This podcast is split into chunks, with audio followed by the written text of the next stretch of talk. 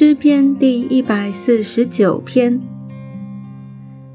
你们要赞美耶和华，向耶和华唱新歌，在圣民的会中赞美他。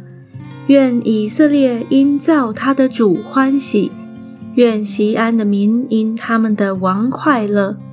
愿他们跳舞赞美他的名，击鼓弹琴歌颂他。因为耶和华喜爱他的百姓，他要用救恩当作谦卑人的装饰。